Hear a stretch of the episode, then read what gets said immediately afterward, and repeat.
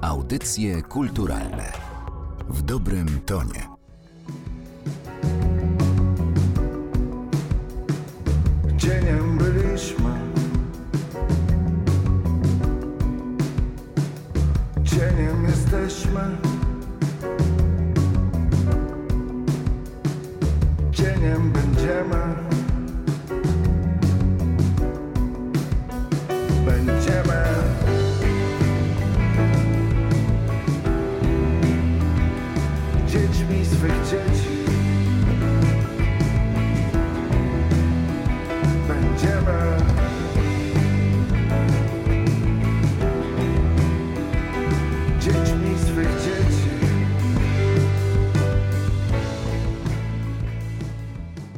Słuchają Państwo audycji kulturalnych podcastu Narodowego Centrum Kultury.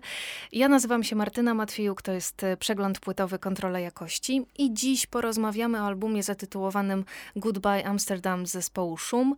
W studiu Narodowego Centrum Kultury witam pana Wojciecha Konikiewicza, w przypadku tego albumu wykonawcy i producenta muzycznego. Dzień dobry. Łączy się z nami również zdalnie pan Konrad Januszek, gitarzysta, wokalista, autor części tekstów na tej płycie. Dzień dobry. Dzień dobry, witam panią, witam słuchaczy. Zespół Szum, dodajmy, to jest formacja założona przez pana Konrada Januszka wraz z nieżyjącym już Robertem Brylewskim. W tym roku minie pięć lat od odejścia muzyka. Goodbye Amsterdam to jest pierwsza płyta, która ukazuje się mm, od szumu po śmierci Roberta Brylewskiego. W pewnym sensie on jednak jest na tej płycie, bo mamy tekst jego autorstwa w jednej z piosenek. Czy to jest album w hołdzie przyjacielowi? Czy to jest jakiś rodzaj pożegnania? Mówiąc szczerze, kiedy przystępowaliśmy do pracy w studio, to takie założenie nie funkcjonowało, ale ono wyłoniło się w sposób naturalny, bo kontekst, w którym się znaleźliśmy, nie pozostawiał nam wyboru. My w jakimś sensie czujemy się osieroceni po odejściu Roberta. Długo wahaliśmy się, czy w ogóle kontynuować współpracę w ramach tego projektu, ale ostatecznie nasza praca w studiu zaowocowała pewnymi zjawiskami, które może nawet trochę nas pozytywnie zaskoczyły i dały wyraz temu, co tak naprawdę dzieje się z nami, co dzieje się z nami jako kolektywem, czyli zespołem w obliczu tych tragicznych okoliczności, z którymi przyszło nam się zmierzyć. I wydaje mi się stąd ta obecność Roberta, docierają do nas sygnały od wielu przyjaciół, od wielu słuchaczy, że słychać tam jakoś jego obecność. No wynika z tego, że działaliśmy w takim imperatywie prosto z serca, tak bym powiedział. I tu nie da się ukryć tego, że, że naszego przyjaciela już z nami nie ma. Tak, no zdecydowanie trzeba tutaj powiedzieć o tym, że nieobecność Roberta jest faktem nieusuwalnym i który ciążył i na procesie przygotowawczym do tej płyty i na naszych dalszych takich generalnych decyzjach, o których Konrad wspomniał. Trzeba tu rzec, że myśmy w tym zespole przez dłuższy czas jego funkcjonowania cieszyli się taką bardzo, powiedziałbym, bliską i rodzinną atmosferą. Ja muszę powiedzieć, że z tego punktu widzenia ten kolektyw jest zjawiskiem unikatowym. Było to i nadal jest coś w rodzaju takiej rodziny muzycznej. To nie jest wcale takie częste wśród zespołów. Wiadomo, że są różne sposoby operowania takich kolektywów. Niemniej straciliśmy, no, można powiedzieć, członka rodziny i z tego powodu ten moment podjęcia decyzji o kontynuacji był odsunięty w czasie w stosunku do, do odejścia Roberta i przez dłuższy czas zastanawialiśmy się, czy to w ogóle ma sens i czy nie lepiej jest po prostu zakończyć działanie na poziomie tego dorobku, który już był i jest, jeszcze łącznie z Robertem. Zapadła ostatecznie decyzja, żeby ciągnąć to dalej i trochę z tyłu głowy chyba mieliśmy takie przesłanie, że Robert z pewnością chciałby, żeby to było kontynuowane. I z powodów czysto artystycznych i tych takich czysto międzyludzkich. Także płyta jest, można powiedzieć, ja bym ją określił jako pomost między tamtym czasem wspólnym, a tym czasem, który jest jeszcze z pomocą boską przed nami. Mogę powiedzieć, że wszystko, co w tym zakresie się stało i co zostało zadecydowane, było w jakiś sposób naturalne. Nie było tutaj ani żadnej koniunktury, ani żadnego, żadnych spekulacji, nie daj Boże, finansowo-targetowo-marketingowych, bo to jest zespół, który można określić jako najgłębszy z najgłębszych underground.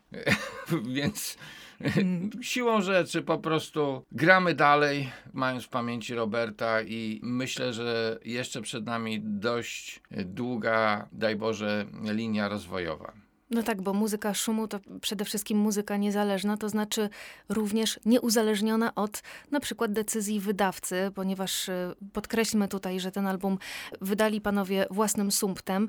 Dzisiaj cena tej niezależności jest bardzo wysoka. To nie jest łatwe wydawać muzykę samemu. Ja bym powiedział, jeśli mogę słówko wtrącić, że wydaliśmy własnym sumptem, owszem, ale chodzi o to, że nie jesteśmy, tak jak pani dokładnie powiedziała, uzależnieni od pewnego koniunkturalnego pomysłu wydawcy, co nie oznacza, że to jest sytuacja wygodna, bo my jako muzycy, ja przynajmniej, no Wojtek ma nieporównywalnie szersze doświadczenia i współpracy nie tylko w Polsce, ale na całym świecie z muzykami z całego świata, więc Wojtek na pewno inaczej to interpretuje, ale dla mnie jako artysty, jako twórcy ten proces tworzenia jest najciekawszy. Problem z y, upowszechnianiem tego, co udaje nam się rejestrować, przerasta mnie na każdym polu. Ja już nie mam siły ani energii, ani pomysłów, ani nawet czasu, żeby zgłębiać, jak to zrobić, żeby ta muzyka mogła szerzej docierać, a nie będąc niestety członkiem jakiegoś większego wydawnictwa, które zawodowo się tym zajmuje,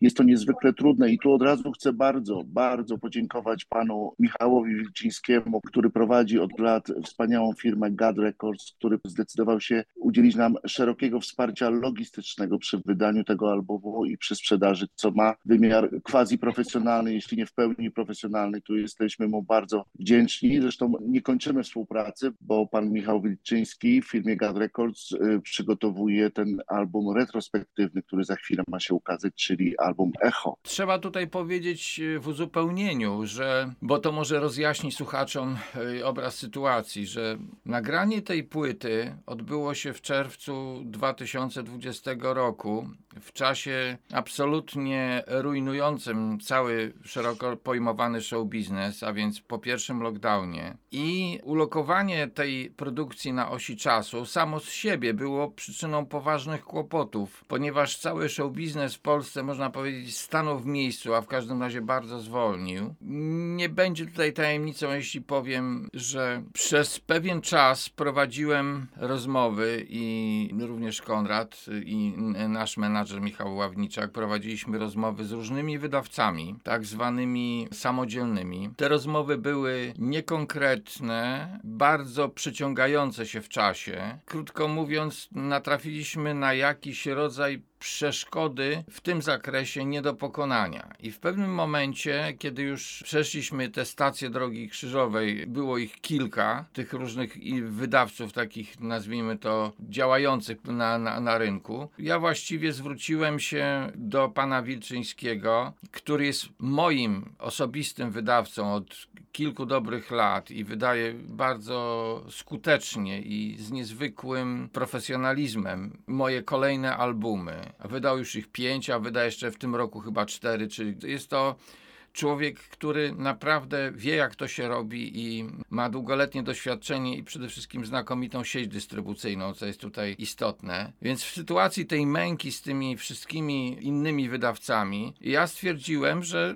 po prostu trzeba się zwrócić do człowieka zaufanego, który jest sprawdzony i który w tych warunkach znakomicie może nam pomóc. Jeszcze do tego trzeba dołożyć taką ogólną rzecz, mianowicie to, że w ogóle hasło wydawca co do swojej istoty wskutek rewolucji technologicznej, y, w której w tej chwili żyjemy, uległo właściwie znacznemu przeformułowaniu, dlatego że w sytuacji, w której muzyka dystrybuuje się głównie cyfrowo, właściwie wydawca to jest bardziej hasło niż jakaś, nazwijmy to, konkretna firma z księgowością, prawda, sekretarką i tak dalej, i tak dalej. Wydawca to jest bardziej taki znak wodny, który jest dany na, na produkcji, natomiast cała reszta jest, jak to dowcipnie mój kolega mawia, jest w chmurze. Mówi, że mhm. wszyscy my w tej chwili żyjemy w chmurze elektronicznej, no i krótko mówiąc, jak to w tej chmurze się porusza, jak lata, od tego zależy, jakie będą dalsze losy tej płyty. I ja miałem dłuższą rozmowę z Konradem, w której przekonałem go do tego, żebyśmy w ogóle odskoczyli od takiego myślenia standardowego, czyli gdzieś siedzi jakiś tam wydawca, przychodzi jakiś muzyk petent, tam proponuje coś do wydania, ten wydawca wydaje albo nie. Po prostu stworzenie swojego hasła, swojego, jak to mówią w takim Polish English, labelu, uwalnia nas od wielu, wielu kłopotów, a równocześnie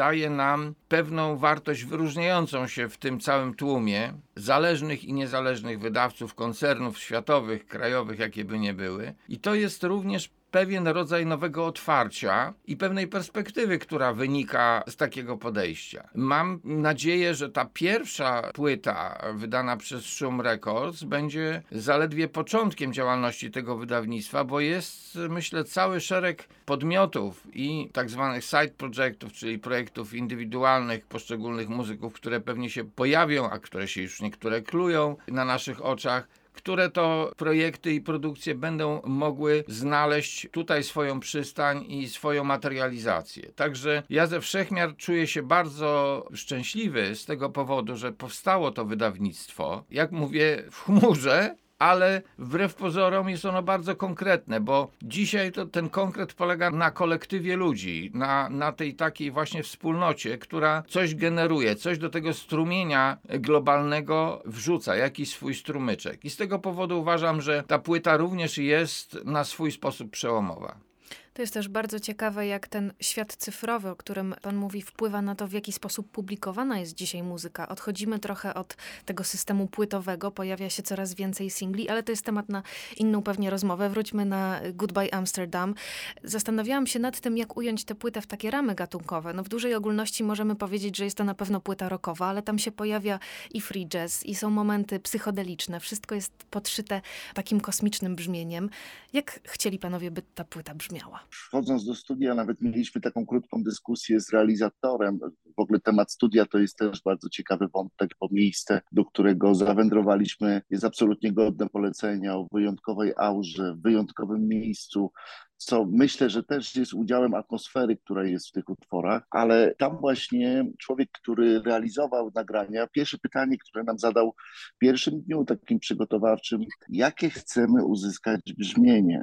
I, i roześmialiśmy się z Wojtkiem pod nosem, bo od razu była riposta, że nie mamy żadnych założeń brzmieniowych, że próbujemy zupełnie z otwartym sercem i z wszystkimi umiejętnościami i jakością instrumentów wytworzyć najpiękniejsze z możliwych i najbardziej oryginalne. Więc nie było takich założeń powiązanych z gatunkiem, że na przykład będzie punk rockowo, albo że będzie nowofalowo, albo że będzie jazzowo. Nie, nic takiego nie było. W zasadzie kierunek zdefiniował pierwszy utwór, który nagraliśmy, a tym utworem był utwór, o ile dobrze pamiętam, Wojtek, to było właśnie Sweet Culture, który zaskoczył nas swoją formą, bo tam odbiegliśmy dość swobodnie od, od y, powiedzmy jakiejś takiej konstrukcji startowej i uznaliśmy, że to chyba jest dobry kierunek, żeby postawić na spontaniczność i improwizację, co w towarzystwie tak wybitnych muzyków jak Wojciech, który tutaj z nami dzisiaj jest, ale też i Paweł, ale również Michał Lex, perkusista, który bardzo inspiracyjnie i bardzo dramaturgicznie pewne akcenty podkreślił i oczywiście e, Rafał Miciński, nasz wspaniały basista. No po prostu wszyscy razem czuliśmy symbiozę, a najwięcej inspirował nas tym wszystkim Wojtek, który zaingerował w niektórych miejscach bardzo trafnie w, w aranżacyjny kontekst utworów, ale przede wszystkim e, każdy pomysł, który spontanicznie się pojawiał, natychmiast realizował z wielką pasją, czego w ogóle nie, nie da się zapomnieć. Także na falach powiedzmy eteru Wojtek, to tak bezpośrednio Ci chętnie podziękuję, bo to niezapomniane chwile ta sesja w studiu. No bardzo dziękuję za miłe słowa. Tak jak mówię, to się wszystko dzieje w rodzinie szumowej. Trzeba tutaj powiedzieć, że ten zespół to jest w ogóle taki, powiedziałbym, kłopotliwy wyjątek dla polskiego show biznesu, dlatego że tutaj nie ma żadnej autokreacji, nie ma żadnego reklamiarstwa, jakiejś dętej ideologii dokładanej do tego, co robimy. To jest czysty underground. Dużego wysiłku e, wymaga to, żebyśmy my się w ogóle spotkali w jednym miejscu i w jednym czasie. Ze względu na to, że wszyscy członkowie tego kolektywu krążą w swoich różnych orbitach i doprawdy niekiedy te orbity orbity są bardzo intensywne. Przecież Konrad jest y, człowiekiem, który uprawia jako główny swój zawód chirurgię, więc też jest ogromnie zajęty. A dzisiaj złapaliśmy pana Konrada na urlopie. No złapaliśmy, nas, nie ma litości. Chciałeś sztukę uprawiać, to teraz zbierasz tego owoce. Naprawdę, gdyby nie ta wielka taka wspólnota duchowa i artystyczna i wola pracy razem, to, to byśmy już dawno się rozpadli, bo nie ma tutaj ani, że się tak wyrażę, jakichś wielkich kokosów, ani wielkiej sławy, tylko po prostu jest czysta muzyczna prawda i czysta potrzeba tworzenia. I teraz sam proces tworzenia brzmienia tej płyty i nazwijmy to jej taka filozofia wyrazowa, to jest złożenie wielu czynników te utrudnienia w zgromadzeniu się już wspominałem. To jest coś, co, co jest pewnego rodzaju przeszkodą, ale zarazem jest powodem do wzmożenia wysiłku i, i twórczego, i i mobilizacji w ogóle. To jest pierwsza sprawa. Druga sprawa, która bardzo wpłynęła na przebieg tej sesji nagraniowej, to było to, że dysponowaliśmy studiem na dość krótki y, okres. To były w sumie cztery dni, z których w zasadzie pierwszy to był czas, kiedy ustawia się brzmienie, podłącza instrumenty, także nagranie tego pierwszego utworu, czyli y, Sweet Culture, to właściwie ja nie brałem pod uwagę, że my pierwszego dnia w ogóle coś nagramy. Nagraliśmy go, że tak powiem, z marszu już tam na koniec tej sesji i ku miłemu zaskoczeniu, aczkolwiek trochę przewidywanemu, no zdarzyły się takie rzeczy i nastąpiło takie otwarcie, które ten cały mozuł doprowadzenia do tej sesji i, i spotkania, powiedziałbym, zneutralizowały. I teraz, jeżeli ma się do dyspozycji w sumie de facto trzy dni y, takiej ciągłej y, pracy i tak dalej, no to tu trzeba skupiać się na samej materii w taki sposób i działać tak, żeby ta maszyna miała jak największą sprawność. Nie ma czasu na jakieś takie zastanawianie się zbyt długie, nie ma tego luksusu, który czasem jest dostępny przy tego typu sesjach, który to luksus bywa, mówię o luksusie długiego czasu pracy, bywa zabójczy dla płyt. Hmm. Wielu moich przyjaciół, kolegów, no, na przykład świętej pamięci Grzegorz Ciechowski, pamiętam jak nagrywał płytę Tak Tak, dzwonił do mnie po kilku miesiącach pracy i, i, mówił do mnie, Wojtek, ja już po prostu nie wiem, czy to jest dobre, czy to jest złe, śnią mi się dźwięki, już jestem przepakowany tym po prostu studyjnym hałasem, tracę już kontakt z rzeczywistością. Ja mu współczułem bardzo w tej sytuacji. Nawiasem mówiąc, miałem być producentem tej płyty, ale wskutek, powiedziałbym, pewnej dywersyjnej działalności ze strony ówczesnego mecenasa Grzegorza, czy też y, producenta takiego organizacyjnego, czyli ZPR-ów warszawskich, ta idea padła i on został trochę zostawiony sam sobie z tą produkcją. No więc krótko mówiąc, to bywa, że ten długi czas jest zabójczy i po prostu ogromnie wyczerpujący dla artystów. Tutaj było odwrotnie, tu trzeba było w krótkim relatywnie czasie dać siebie kwant energii i tej najważniejszej no i teraz tutaj z punktu widzenia moich doświadczeń życiowych i studyjnych, na które się składa sto ileś płyt nagranych, wyprodukowanych, skomponowanych i tak dalej, i tak dalej, powiem szczerze, że wpadłem tam w rodzaj takiego transu i nie będę tutaj używał wyświechtanych określeń typu, że dałem z siebie wszystko, ale dałem z siebie bardzo dużo, w tym sensie, że po prostu wiedziałem, jak w tych chaszczach, w tej dżungli iść na skróty, żeby dojść do celu. I tak też myśmy grali. To, co Konrad powiedział, to jest bardzo cenne, właśnie to, że ta metoda taka improwizacyjna, połączona z, z pewnymi startowymi ramami formalnymi tych utworów wszystkich i tego wszystkiego, ona się bardzo sprawdziła, bo po prostu na tej płycie słychać, to jest ewidentne, dla zwolenników i dla przeciwników, dla kogokolwiek, że to jest działanie spontaniczne i na żywo. Wadą dzisiejszych wielu produkcji studyjnych i płytowych jest pewien rodzaj sztywności, pewien rodzaj komputerowo zaprogramowanej programowanej doskonałości, kiedy przy pomocy różnego rodzaju wtyczek programowych poprawia się, a to niestrojące wokale, a to się wyrównuje bębny, a to się robi różne tam cuda niewidy. No krótko mówiąc, przy pomocy dzisiejszej technologii można zrobić ze słabeusza siłacza. Co zresztą potem przynosi no, śmieszne skutki, kiedy danemu artyście przypadnie stanąć na żywo na koncercie i okazuje się, że żadna nuta nie stroi, prawda? Nie brakuje tutoriali, jak zrobić hit, jak zrobić melodię, która okaże się przebojem, prawda? Ta, potem tak. to wszystko brzmi bardzo podobnie. Tak, i ja mówię, to jest, to jest po prostu zmora dzisiejszego czasu. Za nami nie stały wielkie pieniądze wielkich koncernów, nie stał długi czas nagrania, nie było jakiegoś przesadnego luksusu. Było wszystko to, co było potrzebne, żeby tę płytę nagrać. Tutaj skupiły się jak w soczewce spontaniczność grania, granie na żywo, improwizacja i nie bójmy się tego słowa, pewien wymiar duchowy i przekazu, który wynika z tej płyty, i pewien wymiar duchowy w sensie naszej łączności jako, jako grupy ludzi, grupy przyjaciół. Jeszcze jeden krok w tył. Tylko chwilę. Tak potrzebuję cię dziś.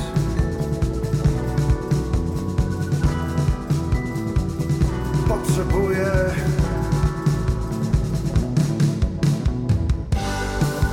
pozytywna,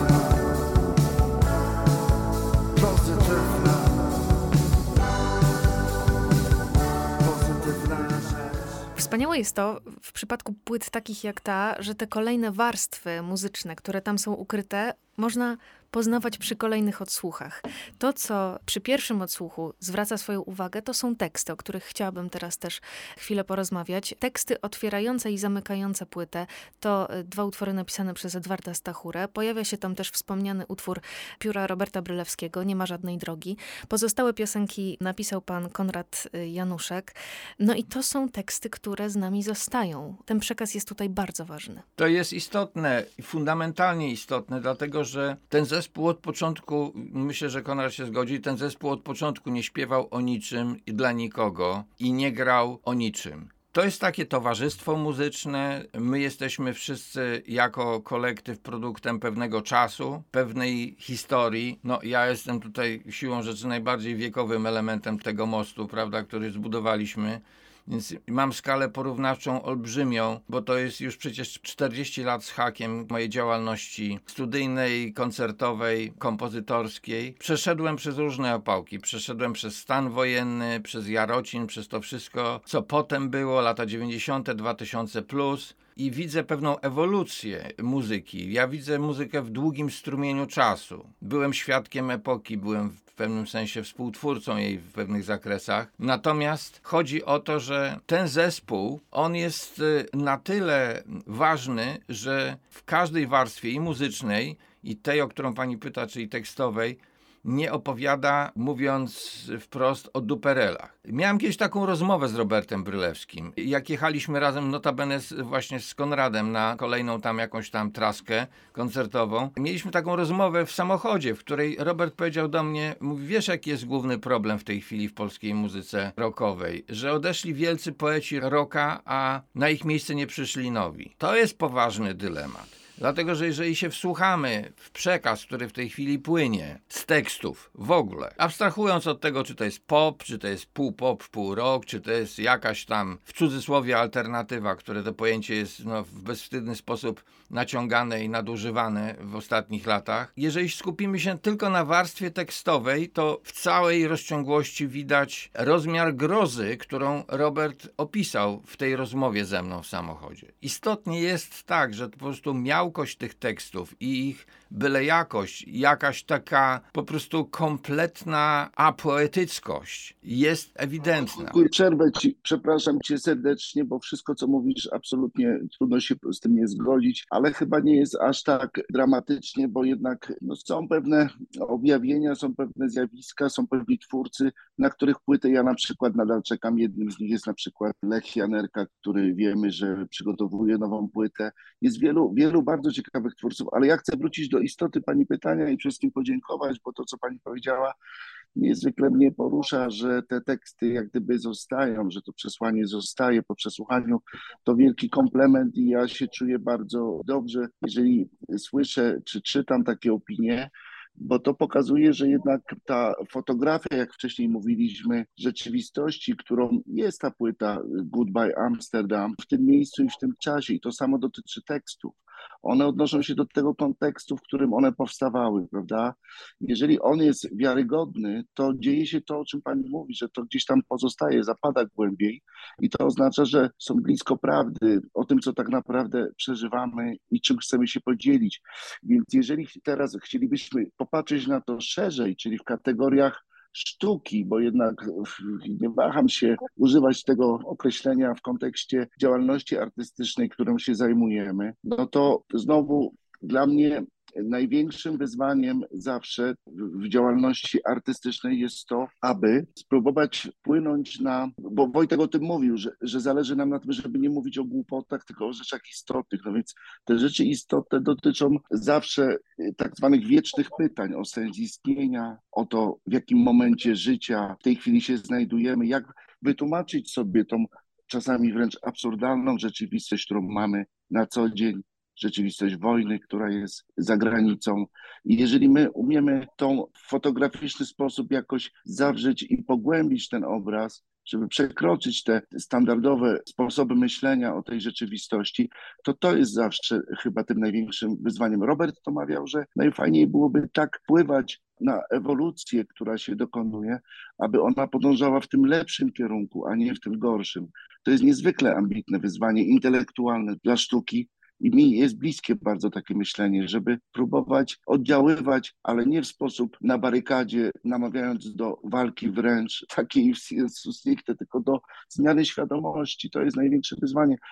A y, tak naprawdę to, co pani powiedziała, jak gdyby przybliża do tego, że ten rezultat gdzieś y, może y, zbliżyliśmy się do niego. To jest coś, na czym mi na pewno zależy. Ja jeszcze wrócę do tej powierzchowności tekstów, o której pan Wojciech powiedział, bo to jest też ciekawe zjawisko. Wydaje mi się, że coraz rzadziej korzysta się z po prostu utworów pisanych przez zawodowych tekściarzy.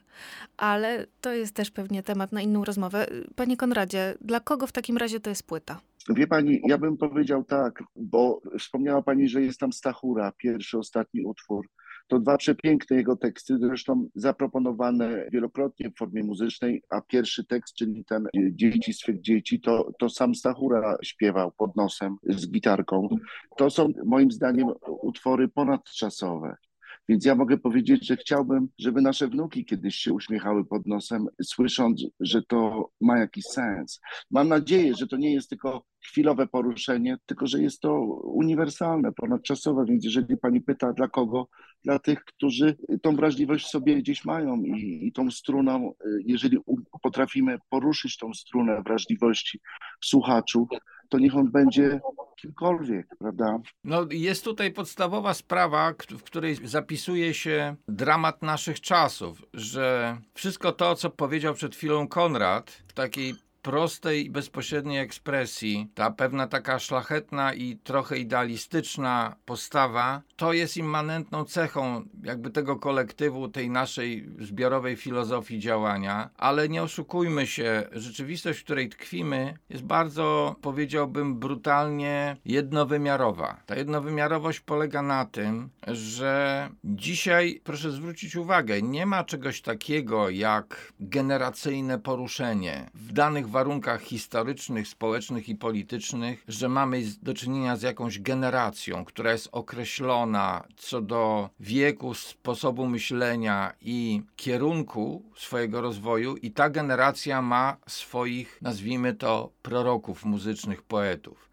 Taka sytuacja miała miejsce w Stanach Zjednoczonych pod koniec lat 60. i znalazła swoje zwieńczenie w tym fenomenalnym festiwalu Woodstock, Krótko mówiąc, w Stanach było to Woodstock. Myśmy swoje Woodstock jako Polacy, jako konkretna grupa, mieli w latach 80., w epoce, w której z prowincjonalnego festiwalu jarocińskiego nagle powstało to takie prawdziwe polskie, w cudzysłowie Woodstock, które nie potrzebowało żadnych nalepek zagranicznych, żeby przykleić się do czegoś istniejącego. To był po prostu Jarocin. Hasło Jarocin otwierało w głowach ludzi i w umysłach bardzo konkretne asocjacje. I cały olbrzymi nurt, który wtedy się wytworzył samoistnie. To była erupcja wulkanu. Zespoły, których nazwy do tej pory coś mówią i które po prostu poruszały wtedy tysiące młodych ludzi, którzy stali na tych festiwalach z magnetofonami kasetowymi i nagrywali pieczołowicie te wszystkie dźwięki, bo ich nie mogli znaleźć w radio, wtedy tylko państwowym, innego nie było. To była olbrzymia siła i to była olbrzymia łączność. Ta epoka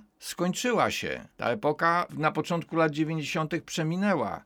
W tej chwili nie ma już generacji, nie ma jakiegoś, powiedziałbym, zbiorowego poruszenia młodych ludzi, y, czy jakichkolwiek ludzi. Mamy do czynienia z olbrzymią populacją, z, która jest pod potwornym ciśnieniem mediów, reklamy, tego wszystkiego, co nas otacza i co nas degraduje per saldo. I teraz sens tego zespołu jest taki, że po prostu on jest taką maleńką latarnią morską w tym rozszalałym oceanie tych żywiołów, o których przed chwilą mówiłem. Sens tego zespołu jest taki, że kto chce, może się pożywić tą informacją pochodzącą od nas, tą muzyką, tym naszym przeżyciem zapisanym. Natomiast myślę, że nie rościmy sobie prawa do tego, żeby być jakimiś tam czyimiś prorokami, bo raczej nie. Podajemy ludziom takie światełko, którzy będą chcieli, będą podążali w tym kierunku.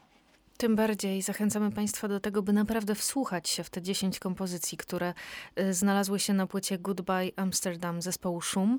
Dziś o tym wydawnictwie w audycjach kulturalnych opowiadali Wojciech Konikiewicz oraz Konrad Januszek. Bardzo dziękuję.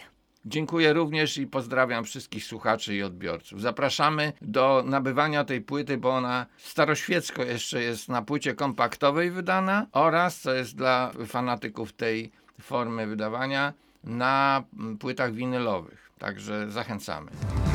Nigdzie nie idę, nie wybieram się.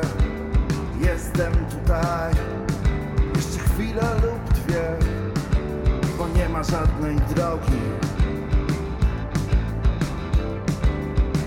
Nie ma żadnej drogi.